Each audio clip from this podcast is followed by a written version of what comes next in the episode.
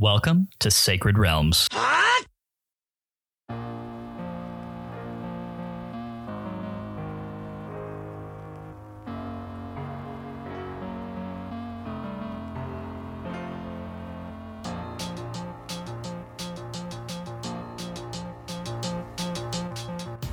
It's a great day in Hyrule, y'all.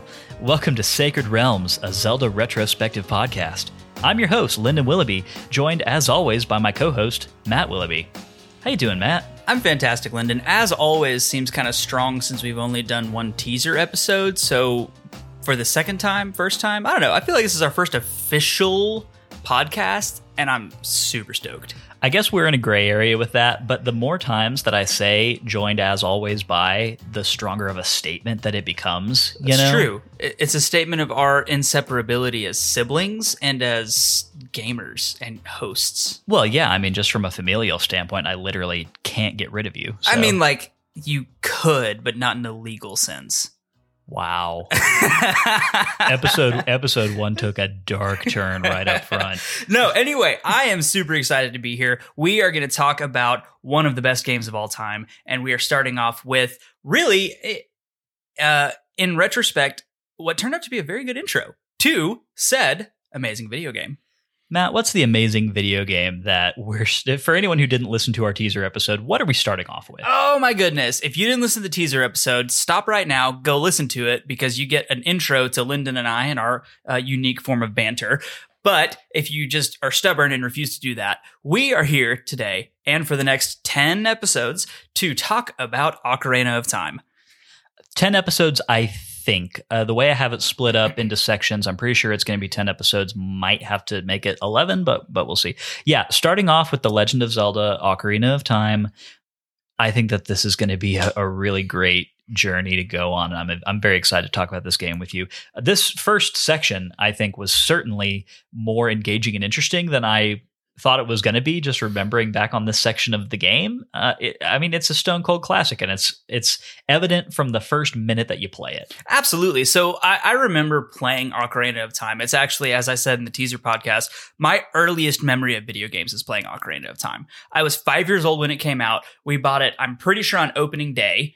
Um, not and not midnight because I do remember our first midnight release of a video game was Majora's Mask, and we got the gold uh, one. But anyway, my first memory of video games, uh, my clear memory anyway, is Ocarina of Time, and this excites me.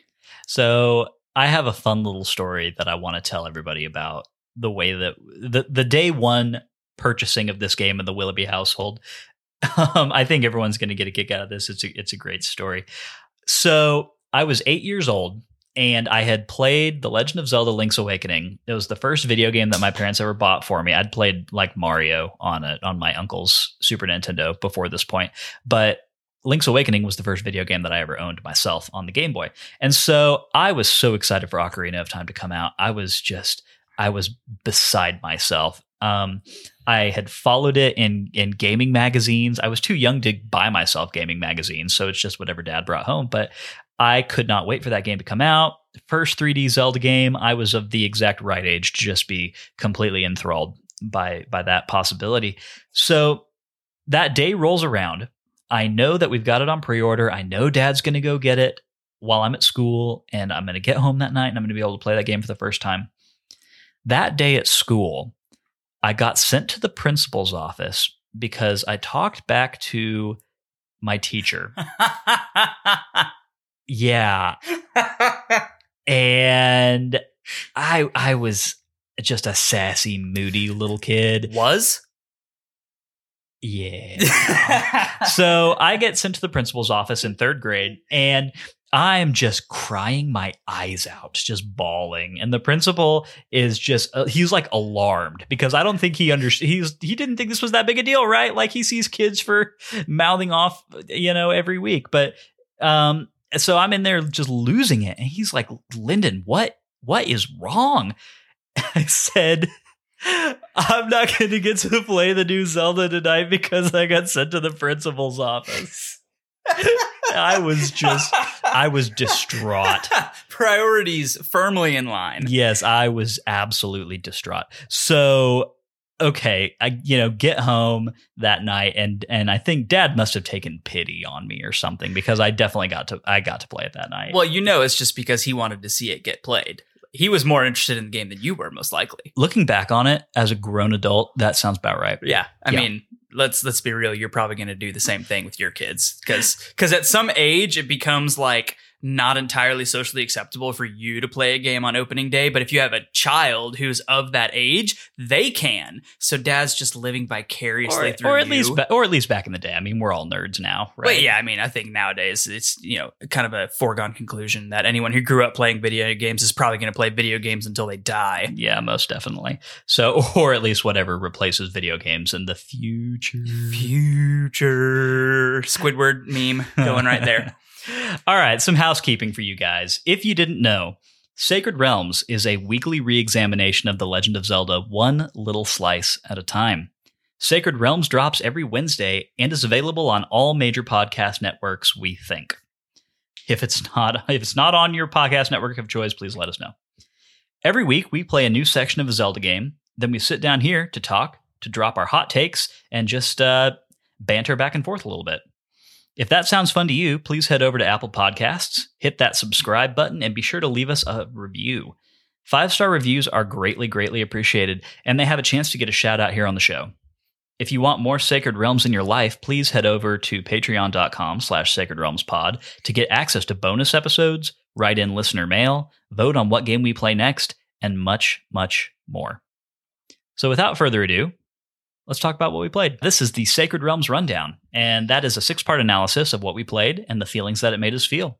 Today, we're covering Ocarina of Time Chapter 1, covering the game intro through beating the Deku Tree dungeon. Part 1 will be the plot recap as read by Matt. I will refrain from reading to you in my bedtime story voice. I don't want to put anyone to sleep today. Maybe moving forward, we might be a little creative with this point. But we're going to start off uh, with some good old solid monologuing. I do love a good monologue. Lay it on us. All right. So we open up with a fantastic opening sequence. The great Deku tree speaking in his very uh, unique way, which actually was one of my was one of my notes, which we'll get into in a minute. The Shakespeare Deku Tree. Ah, yes, I love the Shakespeare Deku Tree, who's talking about uh, the changing of the world and the changing of uh, the, the the evil that is creeping into the world and how the, the world needs someone to come in and save it. Then we flow right into uh, the intro of Link, and as he's sleeping in his bunk, uh, restlessly sleeping in his bunk. Then something really interesting happens, and I will talk about this a little bit later. The Deku Tree sends Navi the fairy to find Link, the only Kokiri in the forest without a fairy guide, which in the Kokiri is basically means you're not really an adult, or I guess their version of an adult. Not a true Kokiri at any rate. Yeah, exactly. Yeah, so he's an outcast, right? And the Deku Tree selects Navi. Navi? Uh, so I've always said Navi. I believe. So I've been like told. I've been told that the name actually is a shortening of the word navigation because she's kind of your guide. Makes but sense. but I've always said Navi. So I'm going to say Navi because that's just how I always said it. Navi. And Navi goes and finds Link and, and becomes his fairy. And per, I think almost every Zelda game, really in modern memory, starts out this way with someone trying to wake Link up because that kid can sleep through apparently anything. Oh well, that that I mean that goes way back. Link's asleep at the start of most every game, but this is definitely his first notable companion. Yes, for sure. That's definitely his first fleshed out companion. Um, and I connect with Link on a spiritual level with uh, how how much he loves to sleep. So I, I can appreciate that. Don't we all? Ah, yes.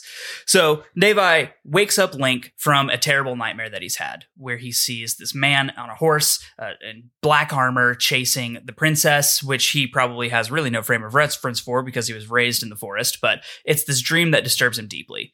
Navi wakes him up and says, "Link, we need to go see the Great Deku Tree," which is basically like you're getting summoned to see the Buddha or the Dalai Lama or I don't know the Pope. You know, when you think about it um, the way that the Deku, the Deku, the status that the Deku tree holds in the Kokiri society is is pretty similar to that. The Deku Tree will henceforth be known as the Tree Pope. The Tree Pope, ooh, that's a good one. I love Tree Pope. Um, you spend the first part of the game, you you walk out of your house, and Sarai, your best friend, comes up and says, "Oh my goodness, you got a fairy! How amazing!" Then you know you got to go see the Great Deku Tree, and this jerk, Mido. Saria, by the way. Dang it! I thought it was Sarai. You put your eye in the wrong place. It's Saria. Saria. Okay, fine. Uh, then this jerk, Mido, is like, bruh, I don't like you because Saria likes you and I like Saria. So you can't pass me to go see the Deku tree without a sword and a shield. So then, you know, you spend your little introductory section uh, learning the movement controls, etc. You grab the Kokiri sword, you go buy the shield from the store, which is run by a kid who can't even see over the counter, uh, which I always find hilarious. And then uh, you go to the Deku tree. Deku tree uh, says, Link, dude, you're super cool. Um, you've never had a fairy, now you do, and you are a child full of courage and spunk. Um, I've been cursed by uh, XYZ. There is a great evil growing. I need you to summon all of your courage and free me from this curse. Link says uh, in his non vocal way, Sure, dude, let's do it. Uh, enter into the Deku tree, go through the intro dungeon, which we'll talk about in depth in a minute, and fight this nightmare fuel of a spider. I have I have a terror I'm terrified of spiders. One of my biggest fears. So this dungeon like ramps up my um, arachnophobia to like 10 fight the spider, kill the spider, exit the Deku tree. Deku tree's like, dude, you did really awesome. Let me tell you about how the world was created. Really kind of a non sequitur, in The- my opinion. The Hyrule creation myth. Yeah, really kind of a non sequitur, but it's really good world building. Like at the end of the day, Oh, it's great. It offers no commentary whatsoever on uh, metaphorical days versus an actual six day period. okay, we're getting a little too deep there. Let's but not. it's, uh, but it's it's cer- it certainly is a harsh rebuke of the theory of evolution. Hey, listen. Hey, editing Mike here. Just a quick note: this podcast does believe in science, and we're just joshing y'all.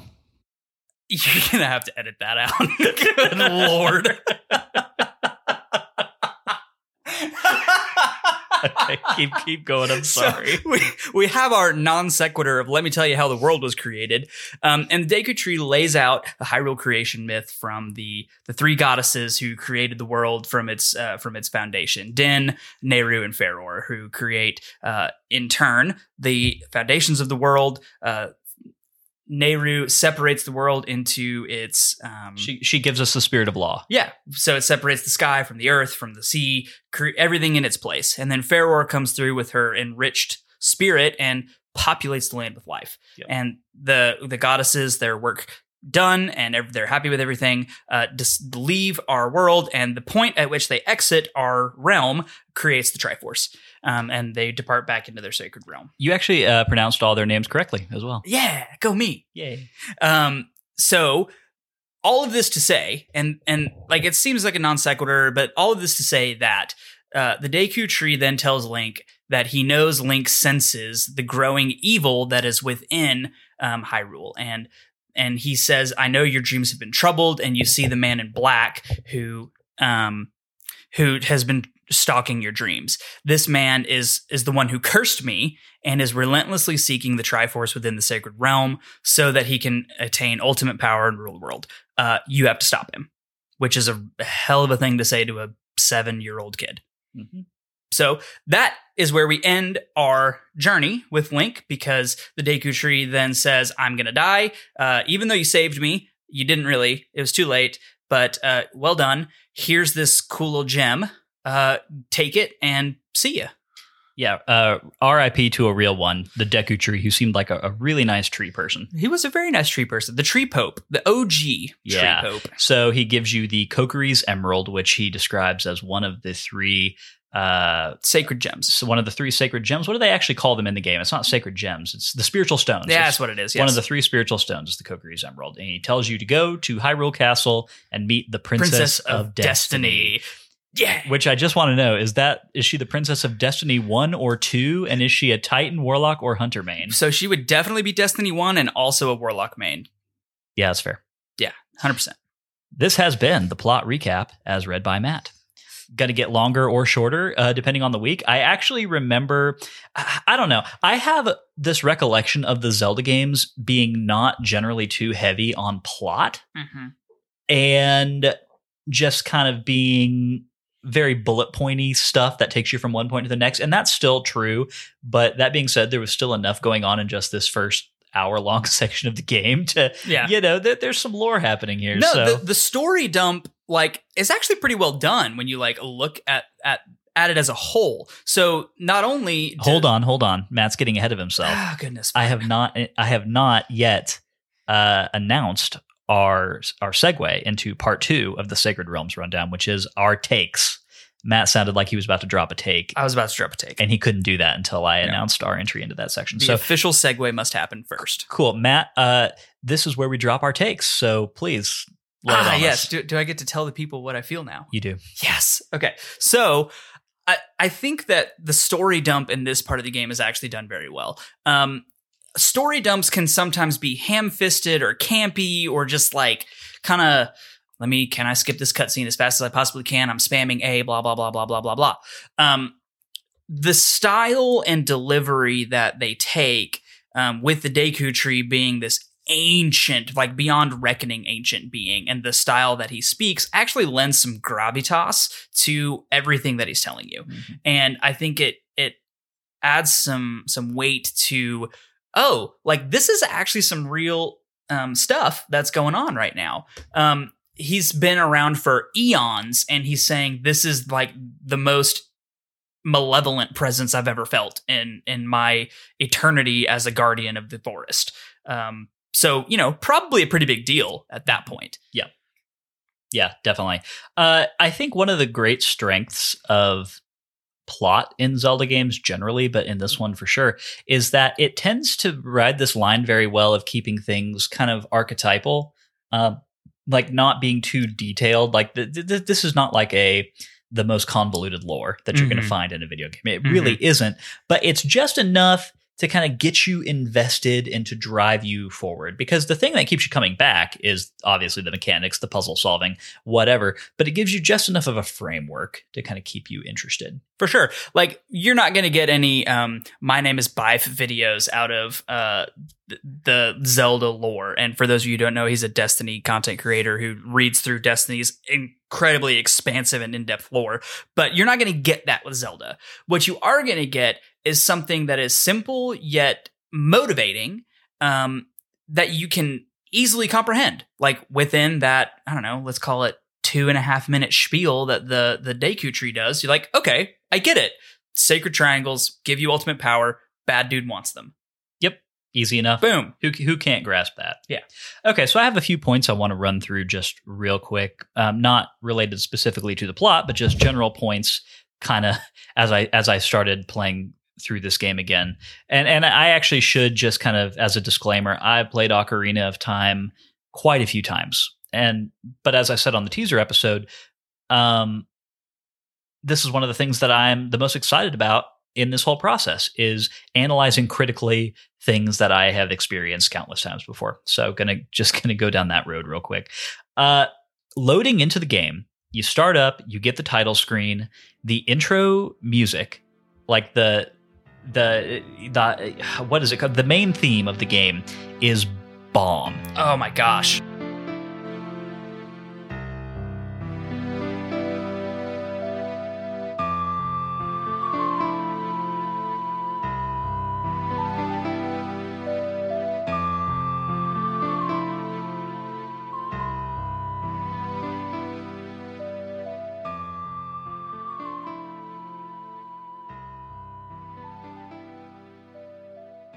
It is so great. It sets such an immediately different tone for this game versus what people would have heard from Zelda games previous, which is that classic, you know, bum, bum, bum, ba-da, bum, ba-dum, ba-da. yeah, like it, it's got a very different tone Oh yeah. from that, and it it establishes Ocarina certainly as a more mature feeling game, hmm not in like a dark way, but just something that's that's It's got some more depth. it's got it, some mood, Yeah. you know.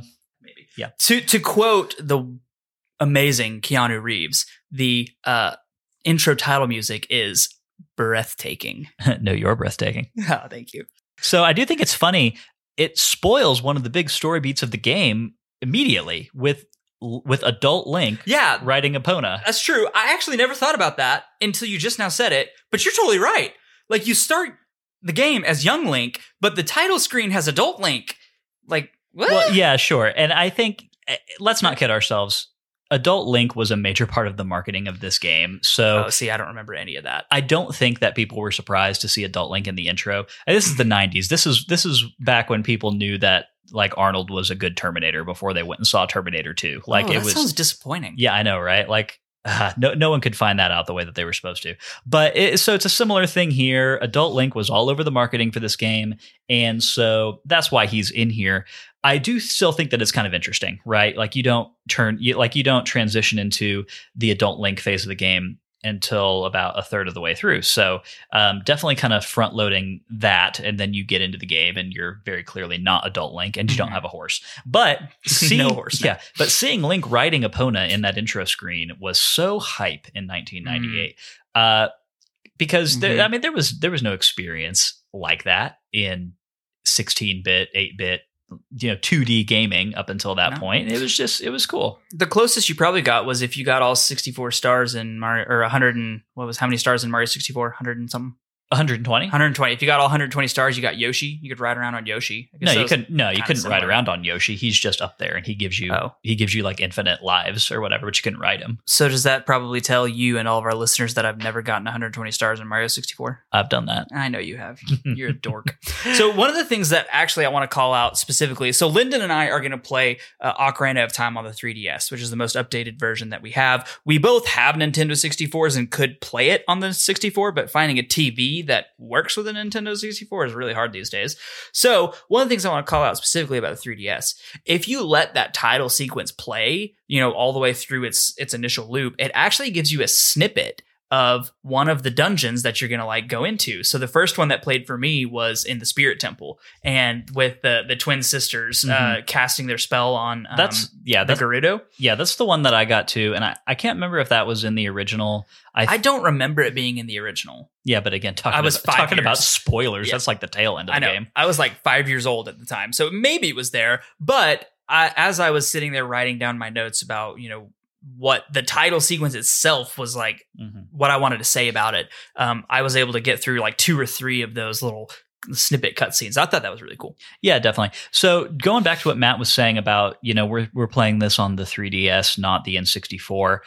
One of the things that I think it- a neat trick that this game pulls off when you're playing it on the 3DS version is that you load in and especially if you played the N64 version back in the day, this feels immediately familiar. It's, Mhm. It feels like a warm blanket of nostalgia. It's great. You're playing it and you're like, oh man, this is exactly what it. Yeah, like this is this is so faithful to what it looked like back in the day.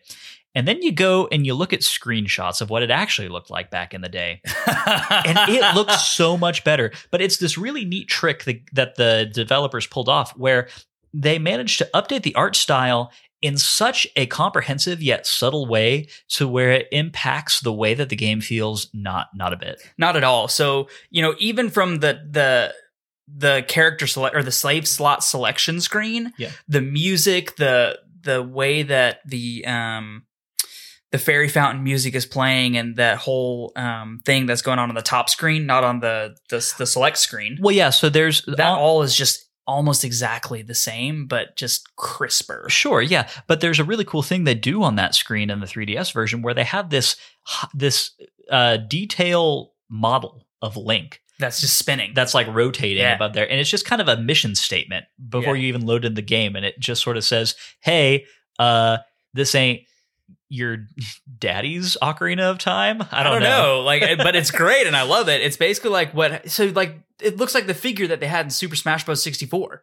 You remember those? Yeah. And, but it's Yeah. obviously like fully updated with awesome graphics and stuff. And it's just kind of rotating. Yeah, And sure, It's super cool. Yeah, but it's just kind of saying right off the bat, "Hey, we've we've ramped some things up." So I And- thought that was cool. That's of course not including if you've beaten the game before and it gives you the option to go between regular and Master Quest, which honestly I almost considered playing it on Master Quest, but Yeah, I don't think we could do this for. No, I don't think we could do that for this first run of episodes. But hey, we'll put that in the maybe a bonus episode. oh, that would be a fun bonus episode Yeah, just so anyway, we'll get back to that later. for sure. Um, so moving past the intro section, Ooh, Uh, before we do that, yeah. if you don't keep your character name as Link, I, I, I don't know what you're doing with your life, but stop that. I don't know. I I would never make that decision for myself, but I always get a chuckle out of like there's this guy on social media. I'm in a few Zelda fan groups, and he always names his link my dude.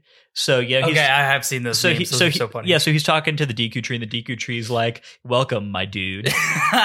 And that reminds me of my roommate Colin. oh my god, that is something Colin would say. and I would never make that decision for myself, but I respect that there are people in the world who um who are making that leap for the rest of us, so that we can get some chuckles out of it. They do things for the memes, They and we thi- appreciate the memes. it's all about the memes. all about the memes. So moving into the actual, so you were saying earlier, you were talking about the intro cinematic with uh, the Deku tree, and he's giving kind of a an exposition dump. And that to- somber music, to Navi. tone And setting. the music is great. The the music in this game, and honestly, the Zelda series as a whole, I, I feel like we're going to spend a lot of time talking about how much we love the music. There's a reason that entire symphonies have been adapted based on the Zelda various Zelda soundtracks because the music is just fantastic. I believe Koji Kondo, the original composer, was still doing the the musical work on this game. I- think he did this one and Majora's, but I think Majora's might have been his last. That sounds like something that we need to check check on. Um, but I'm pretty sure Koji Kondo did the com- uh, all the composition for Ocarina of Time, and it is just such an all time great game score. The things that they were able to do with that, with with the the digital instruments, you know, it wasn't even obviously nothing was orchestrated for a long time, but it, they just took it to such an incredible place. It has such a mood. The music gives you such a, a sense of place in that world, and it's it's really great. So Matthew actually did just look this up, and Ocarina of Time was Koji Kondo's last Zelda game that he was the composer on. That he worked alone on, for, for sure. He, Oh, he okay, was cool. involved in some other ones, but this was the last one that he worked alone on, More research is warranted. which we will do. Yes, definitely. Okay, but anyway, great music. Um, I think that they had a great use of this of, of 3D space, which was a, a first for the Zelda series. In the whole Navi flyover, where she leaves the Deku Tree's Grove, and then she's you know going, she's looking for, yeah, she's flying around Kokiri Forest. She's kind of establishing that space. Uh, I do wonder, does she not know where Link lives? Because there's only like three houses in this village. Yeah, I mean, there's like maybe five, and she like stops on her way and says hi to like four different people. Um, also, I want to say a note about this um, kind of flyby. She- It- Hello. he- hello. It had to have been like really breathtaking in a game in the 90s to see this kind of um, this kind of camera work and, and um, animation. I don't want to downplay it because you are right. However, Mario 64 kind of kicked off the 3D Nintendo revolution with a very similar thing where you Mhm. had the where you had um like Lakitu, the cameraman, Yeah, who, yeah, yeah. who he comes in on his cloud with his little camera, and Mario comes out the pipe. You get the sweep around the castle. So it had been done before, but I will say that this world has much more character initially than that did. I mean, um, Princess Peach's castle exterior was a pretty empty place, Yeah. except for Mario. And you've got characters, and you've got particle effects in the air, And, and, other fairies floating around. and- yeah, I mean, it's just it's it's really It was fantastic. very well done. And you know, speaking again of music, that Kokiri Forest theme is just. You know, I, I feel like this game is going to be one long succession of me walking into a place. And going, ah, yeah and just letting that musical nostalgia just wash over you. I mean i could i could sing all these songs in in my sleep.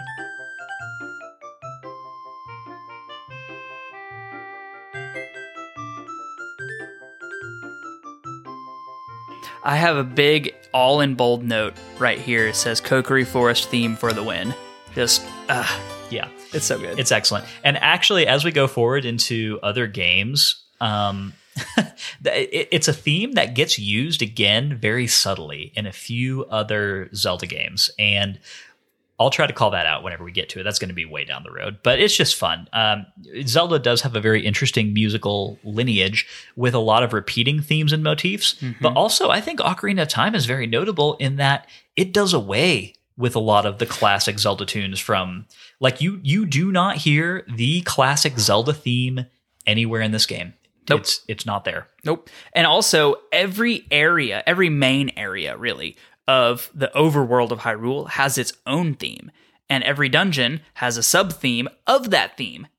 Yeah, and and there are some there are some musical motifs that are carried forward. We're not going to talk about this too much now. We'll get to it when we get to those specific areas. But um, definitely, the strong musical heritage of the Legend of Zelda is very evident just uh, from from Go here. Yep. Let's doubt. see what else. What else do I have? Okay, so a, a few other random bits and bobs over on my end.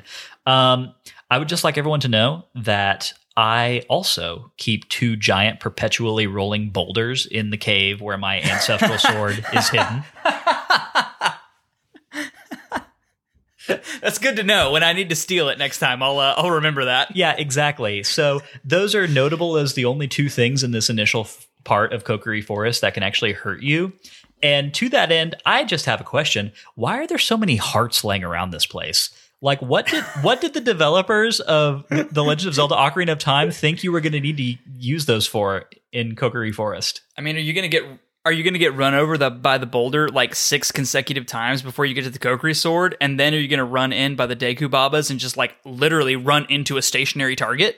I mean, I'm not going to say that it hasn't happened, but it doesn't sound likely. I mean, but you wouldn't need twenty hearts for that. I don't know. That's that's fair. Anyway, that's just a, a fun little observation. Very fun. Yes. that I made. Matt, I want to get your opinion because you did kind of go out of your way in this early section to undergo some of the movement and combat tutorials, Mm-hmm. which obviously, having played a lot of 3D Zelda games, we're both, that's kind of just hand in glove at this point. Right. We're very familiar with the whole Z targeting, even though it's not Mhm. it's not tethered to the Z button anymore, but I'm Right. always going to call it that. Uh, we're very familiar with Z targeting and that mode of combat, which even to some more complex extent, Breath of the Wild still uses. I mean, it's Yeah. yeah, and and so do many 3D action games. This was Yeah. a, this was a revolutionary mechanic. Uh, what you know? How do you feel about it? Kind of going through the tutorials, and how do you feel that, those movement and combat mechanics hold up? So uh, you're absolutely right. I, I went out of my way this time to kind of try to experience this game from the lens of someone who may not have experienced it uh, recently or ever. Um, and the the con- the mechanics themselves actually are pretty fluid. Um, the intro to them is fairly well done, if a little hard to find. Um, like you're going through this thing you have when you come down and Saria says like oh you need to go to the Deku tree I was, like if you have never played the game you're like where the actual eh, heck is that um, where do I go so you know trying to find that out you know Navi then jumps in after five minutes I'm sorry, says, were you about to drop a swear? I was not uh, yes I was I was going to have to bleep you. yeah, I know I, I averted it so we don't have to use the, our fun little uh, uh, audio the, the, cue the, the magic of audio editing. exactly. So um, then Navi jumps in a- after five ish minutes of wandering around aimlessly and says, "Hey, listen," which uh, is gonna get Oh yeah, she's bugging you within two seconds of leaving your house. Yeah, no doubt. Um, so then you go over there, but even when you go talk to Mido, who's just a jerk, I don't like Mido. Um, that doesn't really help you understand what you're supposed to be doing. Um, then you have to go find where the Kokiri sword is, which good luck if you don't know where that is. Uh, and then you see all these signs that are written in Hylian, and you're okay. You interact with some of them, and then once you interact with them, it's fairly like fine. And one thing I didn't know uh, is that if you do what the signs tell you to do, you get five rupees, which is kind of cool. Which kind of goes towards your whole getting the Deku shield faster. Indeed. So then you walk around and then you talk to this kid who's standing by the rocks and like doing some boxing moves. And you're like, dude, what is wrong with you? And then he tells you, like, oh, how, this is how you jump around a backflip. Super useful stuff. Um, kind of a little out of the way, maybe. Although I don't know how they could have done it differently without being just super in your face about it. The answer is that back in the day, they had this, but also this beautiful thing called a game manual. Which came with every game, didn't it? Yes, so Ah, it's actually it's actually that. yeah. If you haven't ever done this before, go on Google and just Google Ocarina of Time game manual. Do that for any of the older Zelda games because those pack-in manuals that came in the box. It's, it's the kind of thing that you don't see done with games anymore, but they have really cool illustrations that kind of walk you through the mechanics of each game. And Ocarina of Time specifically has some really neat ones where it shows Link jumping, attacking, throwing bombs, just kind of walking you through how to control Link in a 3D space where just you know swing sword, do, you know a, a press A to swing sword won't cut it. Yeah, exactly. And um, you know, I always remember more vividly game tutorials being like Halo Combat Evolved, where literally you have like a five minute section of the game that is entirely dedicated to here's how you look up and down, here's how you move side to side, here's how you crouch. Yeah. So, you know, obviously Zelda not having any of that. And this comes into play a little bit later in the dungeon, which we'll talk about, but like it doesn't even when you get the sword and the shield. You can it- crouch. I know you can, but it doesn't tell you how to do that. Oh, gotcha. Right. yeah. So, um, you know, it comes down to uh, it teaches you how to swing your sword and the horizontal, vertical, jump attack, stab mechanics if you read all the signs, but it never tells you really how to use the shield. Well, this, but some of the some of this. Okay, so that's fair. I think some of this is also handled via on-screen prompts too, like the, the little the UI that the HUD will kind of say like, oh, like if you come up next to the hole in the wall where you have to crawl through to get to the Yeah. to the Kokiri sword, it'll tell you push this button to crouch or whatever. Yeah. So So that's that's true. Um, and again, we'll get into some of the dungeon stuff a little bit later. But I find that particular when you use A for all actions can be sometimes a little clunky. yeah, definitely a convention of 3D action RPGs of of ages past that you don't see really at all For anymore sure. in, in video gaming. For you know, I mean, we have more buttons on controllers now, and the Nintendo 64 controller was. Uh, I mean, I, I love it, but it's weird. I don't know who thought that that was a ergonomic or like intuitive design. but I, mean, I want to talk great, to that person. but, like, how many times did you ever use the D-pad on that thing? I feel like literally never. I feel like they had it on there just because they felt like they needed to because it was a Nintendo controller. okay, so we need to we need to move on here in just a second, but I just have two more quick things. So I I personally feel that the whole combat, you know, Z targeting, all that, like I said, it's a Oh, it's it- it's it's a revolutionary innovation in in in game combat, and I think that it's stuck around for a very long time for a very good reason. mm-hmm. Um, I think uh, what I see. I have two more points here. Uh, seeing arrows available in the store but not having a bow is is painful. It is. I just, I mean, you see that and you just want you want more better things. You want the fairy bow. You do. just want it. Um, then moving forward towards the dungeon, I think that there's an excellent sense of scale in this game, and in the Deku Trees Grove, I think is where that's kind of the most apparent. It's a it's a massive space. Like you just have this sense of awe looking up at the Deku Tree. Um, he's gig he's gigantic. Yeah, for sure. So when you walk into the Deku tree and you see this massive dungeon, it's not as off-putting, right? So it, like if if the Deku tree was the size of your normal cedar, right? You you walk in and you've got like six stories and you know a, a spider lair uh, under the roots, you're probably like this doesn't make a whole lot of sense. what? But it does when you look at at the Deku Sure, tree. yeah, it feels about right. So this feels like a good uh, time to transition into part three, which we call the dungeon map, where we analyze this week's section of dungeon. Or sorry, where we analyze this week's dungeon from mechanics to music and more. Um, I think that the Deku Tree interior as a dungeon just has a really cool mood.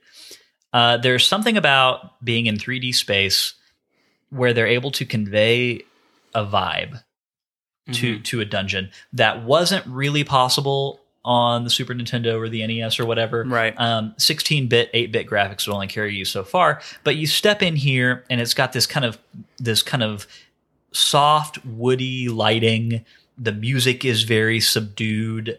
Um, it it certainly has a far less in your face dungeon musical theme than past Zelda games. Link to the Past had had some some pretty banger ones, but um, even in future Zelda games, thinking about like Majora's Mask and stuff like that, uh, like Stone Tower Temple, and you know, Yeah. Ba, ba, ba, Yes, ba, ba, exactly. Like like an actual theme, and this music is is much more atmospheric. Yeah, the ambiance i- is kind of the the way that I phrased it in my own notes was the ambiance is subtly spooky, right? So Mm-hmm. not only do you have the mood lighting, um, which is great, and the dark wood tones, which is perfect in any home, in Mm-hmm. case you wanted to know. What's not perfect in your home is the gigantic spider webs. Yeah, exactly, exactly. And I do think that that spider web, the giant one that you see on the floor as soon as you walk in, is is nice. It's immediately attention grabbing. Yep, eye catching. Yeah, you you're uh, you're immediately trying to figure out what do I do with this thing? How do I get past this? I can look down and clearly there's stuff down there.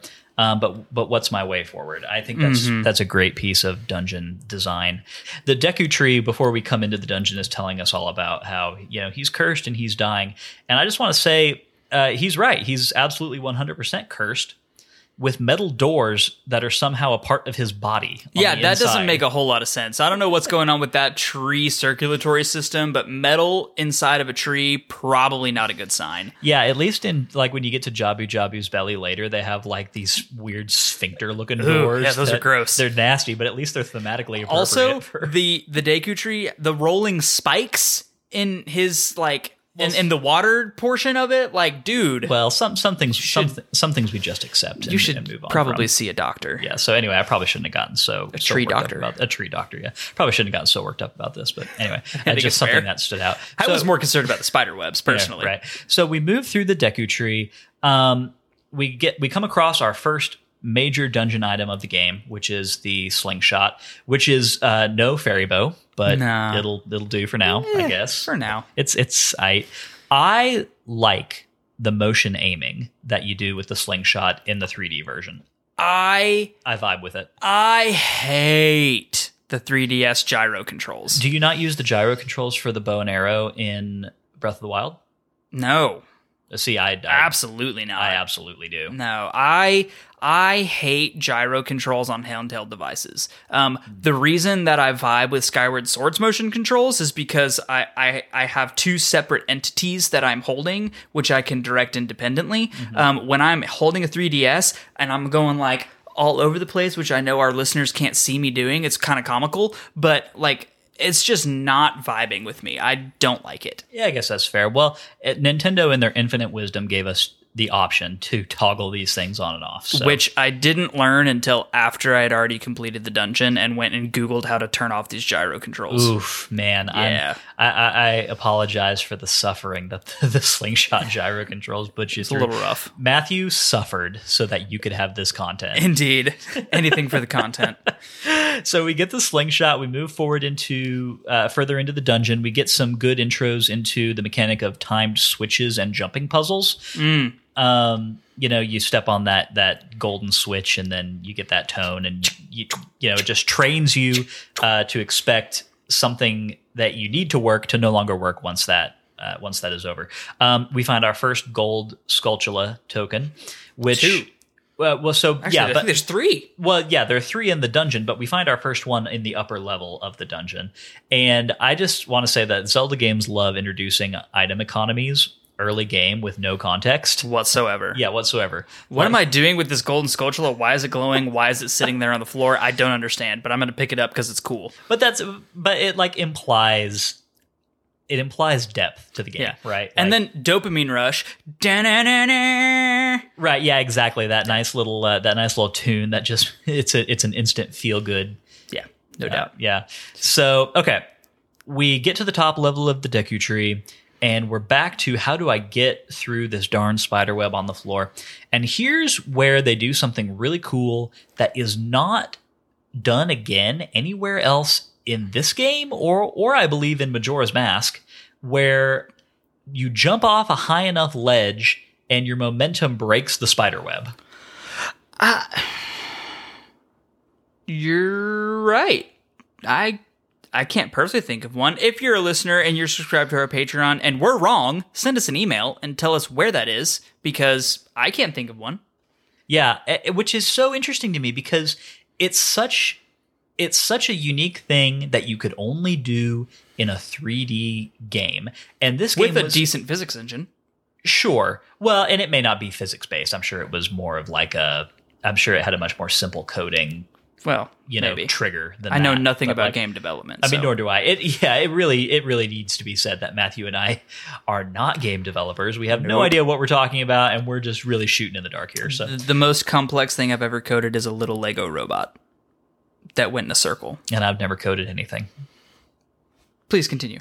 So you jump off this high ledge, you break through the spider web in the floor. It's really cool. It's just if this game is trying to immediately establish the viability of Zelda in a 3D format versus top down, this is a great early win uh, towards that mission statement. Where, Absolutely. Yeah, yeah. It, it immediately separates you from the top down Zelda and, and puts you into this like, this is a new kind of Zelda. This is a whole new experience for me. Yeah. And so it's great. So you fall through the spider web. Now you're in the creepy root uh you know underground of the, I mean that's got to be where his roots are, right? We're you would assume. Okay, cool. So we're we're down in the basement now. Um we find two more gold Skulltula tokens and this is one of those areas where we have some water-based puzzles where Link has to swim around a bit and we become so thankful that this Link can swim from the get-go and does not require flippers otherwise he just literally drowns. Yes. Uh, water is no longer your mortal enemy. Yeah, so that's that's all that's all great. Um, we have a few classic staples of Zelda dungeon design down here, including bombable walls where we don't yet have bombs. Wait, there's a bombable wall in there? Yeah, there's another gold skulltula behind there, I think. Ah, Ted Gummit. Yeah. So How did I not know this? yeah. Um, so, but but overall, all in all, it's a series of relatively simple puzzles that nevertheless introduce you to the design language of Zelda or of Ocarina of Time puzzle solving. Things like using your slingshot to shoot the eye switch blocks that open a door. Or to drop the ladder from the room you get the slingshot in, you turn around and you say, "How the heck am I going to get up that?" Oh, look, there's a ladder Yep. in the in the spider webs. Yeah. Shoot it with my slingshot. uh, block moving puzzles, um, using your using your Deku sticks to burn spider webs. And that's so that's what I was talking about earlier, where it doesn't teach you how to crouch, right? It without so like it teaches you how to use your shield. Oh, that's actually a great point. So like I remember when I was a kid, there were two like I was five years old when Ocarina of Time came out. So like you know, still very young and didn't have all the critical thinking skills developed. Um, I remember being stuck in that entryway part for like an hour with my slingshot, and I'm sitting there like slingshotting the the bottom the the giant spider web on the floor, and it's obviously doing nothing. Took I think you had to come and tell me to like jump off the thing. Well, so yeah, there's. I forget how I learned. I, I remember as a child having a hard time with this too because you have to light the stick on fire, then you have to crouch on the No, no, spider no. This web. is the first one, the, in the in the very entry level room where you Oh, jump down. oh, so I remember being stuck there, Yeah. for like an hour. Yeah. and then when you're down below, the rest of that's not too terribly difficult. You know, going around the. Mm-hmm. I remember maybe having some difficulty with the diving and getting the timing right and making sure I was right on top of the button. Blah blah blah. Sure. But when whenever you have to go get the Deku stick on fire, climb up the block that you just pushed down, and then you're just standing on top of this spider web, going, "What in the world am I going to do here?" Mm-hmm. Like it never tells you crouch by using the shield button, Yeah. even if you don't have the shield. Yeah, or if you or if you're not in front of an area where the game senses contextually that you should be crouching to like crawl through a space Right. or something. Yeah. So yeah, definitely true. Not the most intuitive thing in the world, but um, somehow we all got there on our own. Eventually, So uh, okay, so you burn through that last spider web. And I just want to say, people who let their Deku sticks burn out are rank amateurs. absolutely, you need to save those Deku sticks for some reason that no one knows, but you need to have them. yeah, you you use those like four other times in the whole game, but by God, you got to save them all. Absolutely. Okay, so we fall down into the lower lower basement where we meet our our Deku Scrub brothers. Are we in the root ball now? We are sure, yes. I don't know tree anatomy, but but why not? So uh, we get down to the twenty three is number one Deku Scrubs that you have to beat in a certain order to get to Gohma, and I just want to know how did they decide on that system? Also, the Deku scrub that gives you the code against his own brothers is a snitch, and snitches get stitches. The narc. God, he's the worst So, okay, okay. So a dubious security system at best. at best. but okay, so we get past those guys. We get to Gohma, who looks terrifying and is a total pushover. Absolutely. So, uh, my my first note here is going to go. Uh, also, actually, before we get to that, I I have to admit because this is content and our listeners need something to laugh about. It took me three different tries to get the sequence right on the Deku brothers, even though I knew it. I'm sorry about that. it's okay. We'll forgive you this. So, uh, my first note here on Queen Gohma is spiders, gross. Gotta hate this boss. Um, just like visually, ugh, ugh, gross. Um, as you said, total pushover, super easy boss fight. I made myself draw this boss fight out to see all of her mechanics. Honestly, the mechanic where she drops her little spiderlings on you is more annoying than she is. Oh yeah, and I have to have to clarify. I absolutely wasted Gohma before she even had a chance to do that. I just kind of like rolled right through it. Yeah. so- No, I was like, ah, we should probably get some content on this first episode. It's a short section anyway. Maybe we should have something to talk about for the boss fight. So you're welcome. Um, so I let her kind of do her thing, which really involved me just kind of running around in circles for a while, letting her drop spiderlings on me. After she did that, and then I let her hit me one time with her charge attack just to see how much damage it would do. It's like one heart yeah, like eh, whatever. Sure, so yeah. then killed her, move on, grab my little heart piece, and warp on out of uh, the Deku tree's bowels. yeah. Okay, so and I just want to say real quick about that. I don't think I said this at the top of the show, but there are certain specific ways that I play Zelda games that I've beaten a lot before just to add some challenge to this whole thing. I am doing this run through of Ocarina of Time as No. as a three heart run. Ah, why I do you have to show off? because it's so fun. I'm going to try and make it a three heart no death run, and I'm going to be very honest with everybody about whether I die or not. I've tried doing this before, and I usually get punked by um by like a Stalfos later in the game that happens. because they're tough. But Yeah. um anyway, so yeah, going to try and do a three heart no death run, and the hardest part of doing a three heart run is not picking up the darn heart after you kill the boss. Like It's, just muscle memory. yeah, exactly. Like it's laying right there, and I'm always like, "Ooh, gonna go get the no, no, no, no, no, can't do it, can't do it." Yeah. Okay, fine then. I guess I'll have to do a 100% completionist playthrough just to equally show off. So what? All the gold Skulltula tokens and all the heart pieces, and Oh, gross. well, I mean, if you're gonna do that, then Ocarina of Time is like it's an it's a better one to do that with. There's not yeah, a ton. that's true. It's not. I mean, obviously we'll do it with Majora's Mask just because we need the Fierce Deity Mask, but that's about the only other one. Well, well, yeah, that's just the correct way to play that game. Obviously. Okay, so we've beat Gohma. We're getting warped outside to get our our info dump from the Deku tree, and that concludes uh, the dungeon map, where we kind of go back over the dungeon uh, a little, you know, analyzing mechanics, music, and all that other fun stuff. Matt, do you uh, do you want to tie up our section on the Deku tree with just a quick thought? Yeah, so I think the Deku Tree really is a, a fantastic um, quintessential beginner's dungeon. It introduces you to a lot of the mechanics that you're going to be using later on in the game, specifically time uh, or boss mechanics. Um, hit the boss in the eye, smack it three times with your sword, rinse and repeat. Timeless formula for Zelda um, that will be repeated many times throughout the rest of the game. Yep, couldn't agree more. Part four of the Sacred Realms rundown is Let's Talk Side Quests. However, we're in the very beginning of the game, and we don't have any interesting side quests to really talk about at the moment. So, I, I cut Saria's grass for her. okay. Well, I guess that counts. Well, the dude is over there trying to pull the grass because Mido told him to, because Mido likes Saria, and apparently Mido doesn't do his own dirty work. So, I don't know if that is a side quest so much as just you being a good person. okay, well, I'll take that. Okay, that's cool. Uh, part four of the Sacred Realms rundown is is going to be the one that we kind of filter in and out as we encounter interesting side quests. For sure. So yeah. Okay, so moving on. Part five, Z targeting, where we lock on to fascinating characters or enemies that we happen across. And I'm just going to lead with mine. It's going to be, of course, the Great Mido. and I want to know what the heck Mido did to, to where he feels comfortable labeling himself the Great Mido another another another sub point that I have under this is I stole Mido's life savings because he sucks. Oh, he does suck. Yeah, I went into his house and just opened all his chests and took all his rupees. oh, so, I need to do that. yeah, Good call. Uh, you know, I generally I have difficulty being the bad guy in video games. Um, I always play Paragon on Mass Effect. yeah, Knights of the Old Republic, I, I can never just go true Sith. You but only played uh, it once.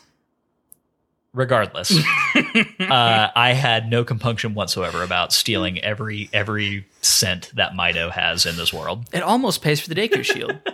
yeah, It's pretty does. great. It does. Well, you know, he's he's helping. He's helping uh, restore the powers of good into the world of Hyrule. Indeed. so, yeah, Unwillingly. great. Yeah, love Mido. So he he was my big character focus. He's just got a lot of personality, if nothing else. Uh, definitely nothing else. But mine was uh, Saria. I think uh, Saria is a obviously an easy one, which we will talk about in depth later in our um, rundown of Ocarina of Time. But um, just the friendly face, the the first person to really greet you after you get your fairy and you become a true Kokiri. I, I think Saria um, starts out as one of like the the characters to invest in a little bit, and then we'll get in on our next playthrough when we leave the Kokiri Forest, and Saria is the only one that sees you off. Like, uh, there's a lot of interesting stuff that goes in there that I'm excited. Yeah, definitely. And I, just as an honorable mention, I do want to mention Navi because Oh yeah. and we'll develop more of our relationship with her later but i do think she makes a good first impression there's some there's some good character groundwork being laid there um, in addition to some staples of like the the meme ability of navi right like I, I chuckled to myself when the deku tree was w- w- we're about to go in and he's all like listen well to her words of wisdom and i was like, Like, yeah yeah okay Okay. So, like the other thing that I love about characterization in Ocarina of Time, the the Deku Tree's death scene was honestly a little bit moving. Like, not incredibly, like you know, no tears in your eyes or anything, but you you feel the sense of like sadness that's there, and it's really punctuated by you know Link just leaves the grove, but then Navi starts leaving and then turns back and and says her goodbye lingers mm-hmm. and then leaves. And you're like okay there's actually some real depth here. It's the kind of thing that it, it tugs on your heartstrings in a way that they attempted to do in a few ways in the in the top down games that preceded this one. Certainly, Link's Awakening had moments that that really kind of tried to make you feel something. Uh, that I think were very effective, even in that very limited, no color, 8 bit Game Boy format. But there's something about the 3D rendering of these characters having a more realistic space to work in that helps those beats land a bit more. And it goes uh, back to what we were talking about a minute ago, which is the somewhat more mature uh, vibe that Ocarina of Time is trying to create around its story. It's it, you know, it's not dark, it's not depressing, but it is nuanced, I guess. And and that's not the last time that we'll hit that in this game, but for sure. but definitely the first example. for sure Cool. That has been Z targeting. We uh, we're going to move on real quick to part six, which is just our final thoughts on this intro section. Matt, if you could wrap up this section of the game, what we're calling Chapter One of Ocarina of Time, in one or two quick sentences, what would they be? um i would say it is an excellent intro to mechanics and world building um, that sets us up for a um, emotional mature adventure that we haven't unlike anything we've experienced in zelda previously Definitely. I think that it distinguishes itself as one of the more succinct intro sections of any Zelda game. Some of the, especially your Twilight Princesses, your Skyward Swords, they get a little bit of flack for extending their introductory section way past probably what people wanted to, you know, the amount of time people wanted to be playing it. I never particularly felt that way, but I know it's a recurring criticism. And this game, I don't think that its intro section overstays its welcome. Yep It's it it it it establishes everything you need to know. It teaches you the mechanics that you need to know. It gets you directly into the meat of the gameplay, which is puzzle solving and dungeon elements. You fight a boss, you you get a new heart if you're Mhm. playing the game that way, and it moves you briskly along to the next section of the game. It's it, it's it's it's meat falling off the bone, you Yep. know. I one interesting thing I do want to call out. Um, I'm not going to make a big habit of directly referencing all the differences between the N64 version and the 3DS version, but in this introductory section on the 3DS version, the Deku Tree does mention about the Sheikah Shrine that Mhm. that is down next to Link's house, where you can kind of go and get hints if you need to. I've never personally used those in in a Zelda game. I've never felt. I'm, and I'm not trying to toot my own horn here, but I don't think that Zelda puzzle solving is generally complicated enough to need to use those. But uh, it's there. It's there for you if you if you ever get lost. absolutely Yeah. Cool. This has been the Sacred Realms Rundown. Matt, it's been a great time. We'll do it all again next week with a, another section of game. Uh, we're button up pretty close to the one hour allotment that we're trying to keep these episodes within. I'm personally, uh, m- my whole thing is that as long as we can keep it between an hour and an hour and a half, then we're in a, a pretty good place. I think I definitely don't want to go over that.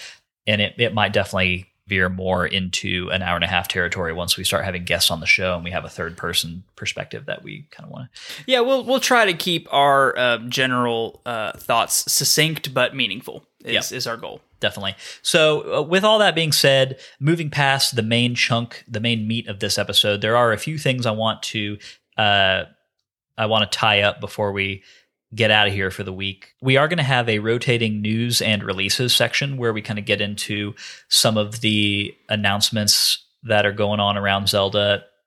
If if it's appropriate to have that section in the episode, uh, it's kind of all quiet on Zelda news at the moment. The two big things that have been announced recently are Skyward Sword HD, which is dropping in July.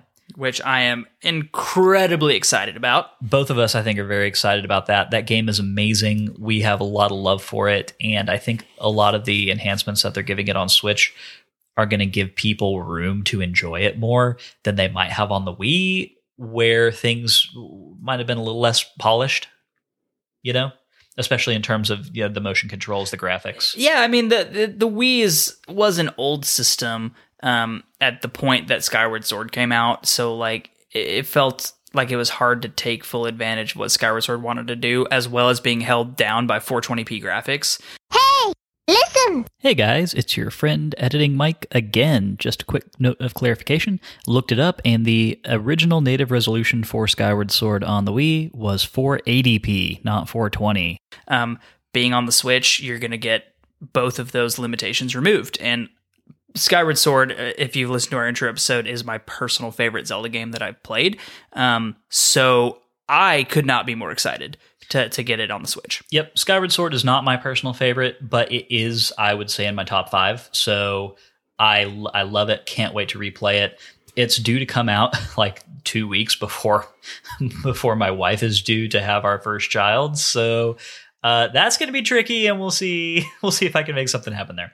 The other big release news is that if you were uh, if you were one of the people who enjoyed Hyrule Warriors: Age of Calamity, it does have DLC coming out in June. Uh, I believe its DLC is scheduled to come out in two phases, one in June and then another later in the year. So I think that's supposed to have extra missions, characters. Um, so if you were if you were into that game, then you're going to get a little bit more content for that. Matt and I both played it, and I would say that I had a passably fun time with it. Yeah, I, I haven't purchased it. Um, I played the demo for quite a few hours while I was on a business trip to Memphis, so on the plane in the hotel. Um, I had a good time with it. I don't generally uh, have a super fondness for those Dynasty Warriors type games. Um, it was fun. Probably something that I'll you know read the wiki article for the storyline and then just leave it at that for Yeah. myself. I think that's fair. I beat it and I had a, a pretty good time with it. And I don't know that the prospect of DLC has me excited enough to jump back into it. We'll see. I don't know if it, if it gets rave reviews, then maybe I'll maybe I'll I'll give that another crack. I do love the the world that was created for Breath of the Wild. The Age of Calamity actually does interest me, which is why I will definitely be reading the um, story beats. Mm-hmm. But um, the just the play style, the game style that it has, so it's just not. I I, don't love it. Sure, I will say that I thought I'm not a big fan of Musou style action games. Not, I, I don't have anything against them, but I don't have any historical affinity for them. I haven't played them much, so I it didn't hook me in that from that perspective. But it does translate the mechanics and the world of Breath of the Wild very well into that type of game. I mean, like the abilities you have in Breath of the Wild, it it comes up with very cool analogs in gameplay for those in, in like the combat of Hyrule Warriors. So I thought that it was certainly not just a shameless cash grab. Um, if you if you are the kind of person who enjoys that sort of game and you like Breath of the Wild, then I'm sure that there's a whole lot there for you. It's it's well thought out and it's well made. I, I totally agree. Just with a little bit of the demo I played, thought it was was tastefully done. Yeah.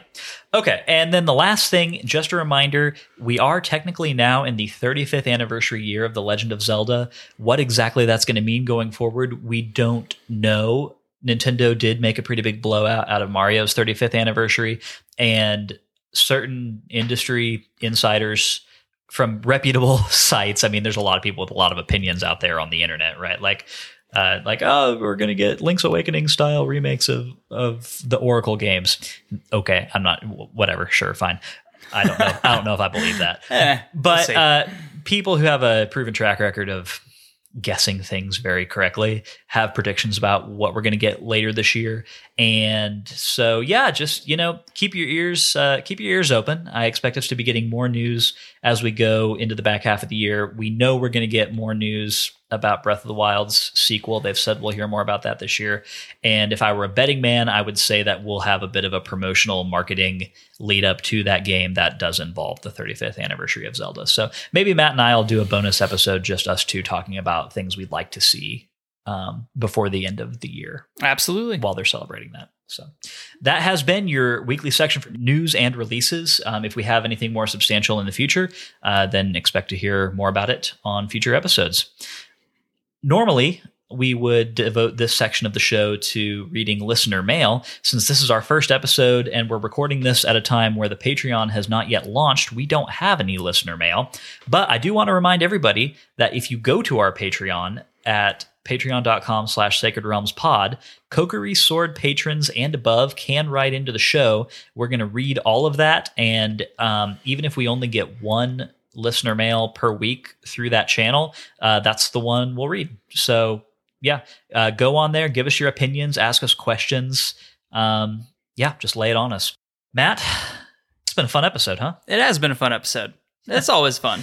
are, are you ready to uh, to do this every week for the next three years or however many Yeah, I mean, yeah, absolutely. And you know, maybe occasionally we do uh, multi- this do this multiple times a week. Get some uh, nice bonus episodes going in. So at least we have fun. Yeah, I was gonna say I planned this out. I I kind of looked at it and I just said, okay, if each game takes us an average of ten episodes to completely cover, with some taking more and some taking less, then that's like three years of podcast content. So uh, we're just we're in for the long haul here, guys. And I hope you're in in it uh, with us. yeah, just uh, it's gonna be gonna be fun, gonna be a great time. If you enjoyed today's show and you'd like a little extra sacred realms in your life, head over to our Patreon and become a patron. Got no rupees? Ain't no problem. Five star Apple Podcast reviews are a great way to support us. More reviews means that more people see our show, and that makes us very happy Hylians. Follow us on Twitter and Instagram at Sacred Realms Pod for updates on the podcast and for behind the scenes action. Sacred Realms will be back next Wednesday with our thoughts on Ocarina of Time from Hyrule Field through Dodongo's Cavern. We'd love for you to play along with us and to share your thoughts on our social channels. Ocarina of Time can be played on the Nintendo 3DS or 2DS, and of course, you can always break out your trusty old N64. In the meantime, may your hearts be full and may your arrows never miss. We'll catch you next time. Sacred Realms is an independent podcast production which is produced, edited, and mixed by me, Lyndon Willoughby. Our music comes from Zelda and Chill by Mikel and is graciously provided to us by Mikel and GameChops Records. Zelda and Chill is available to stream on Spotify or to purchase directly from GameChops.com. Finally, our thanks go to Nintendo for creating such exceptional and innovative experiences. Bye!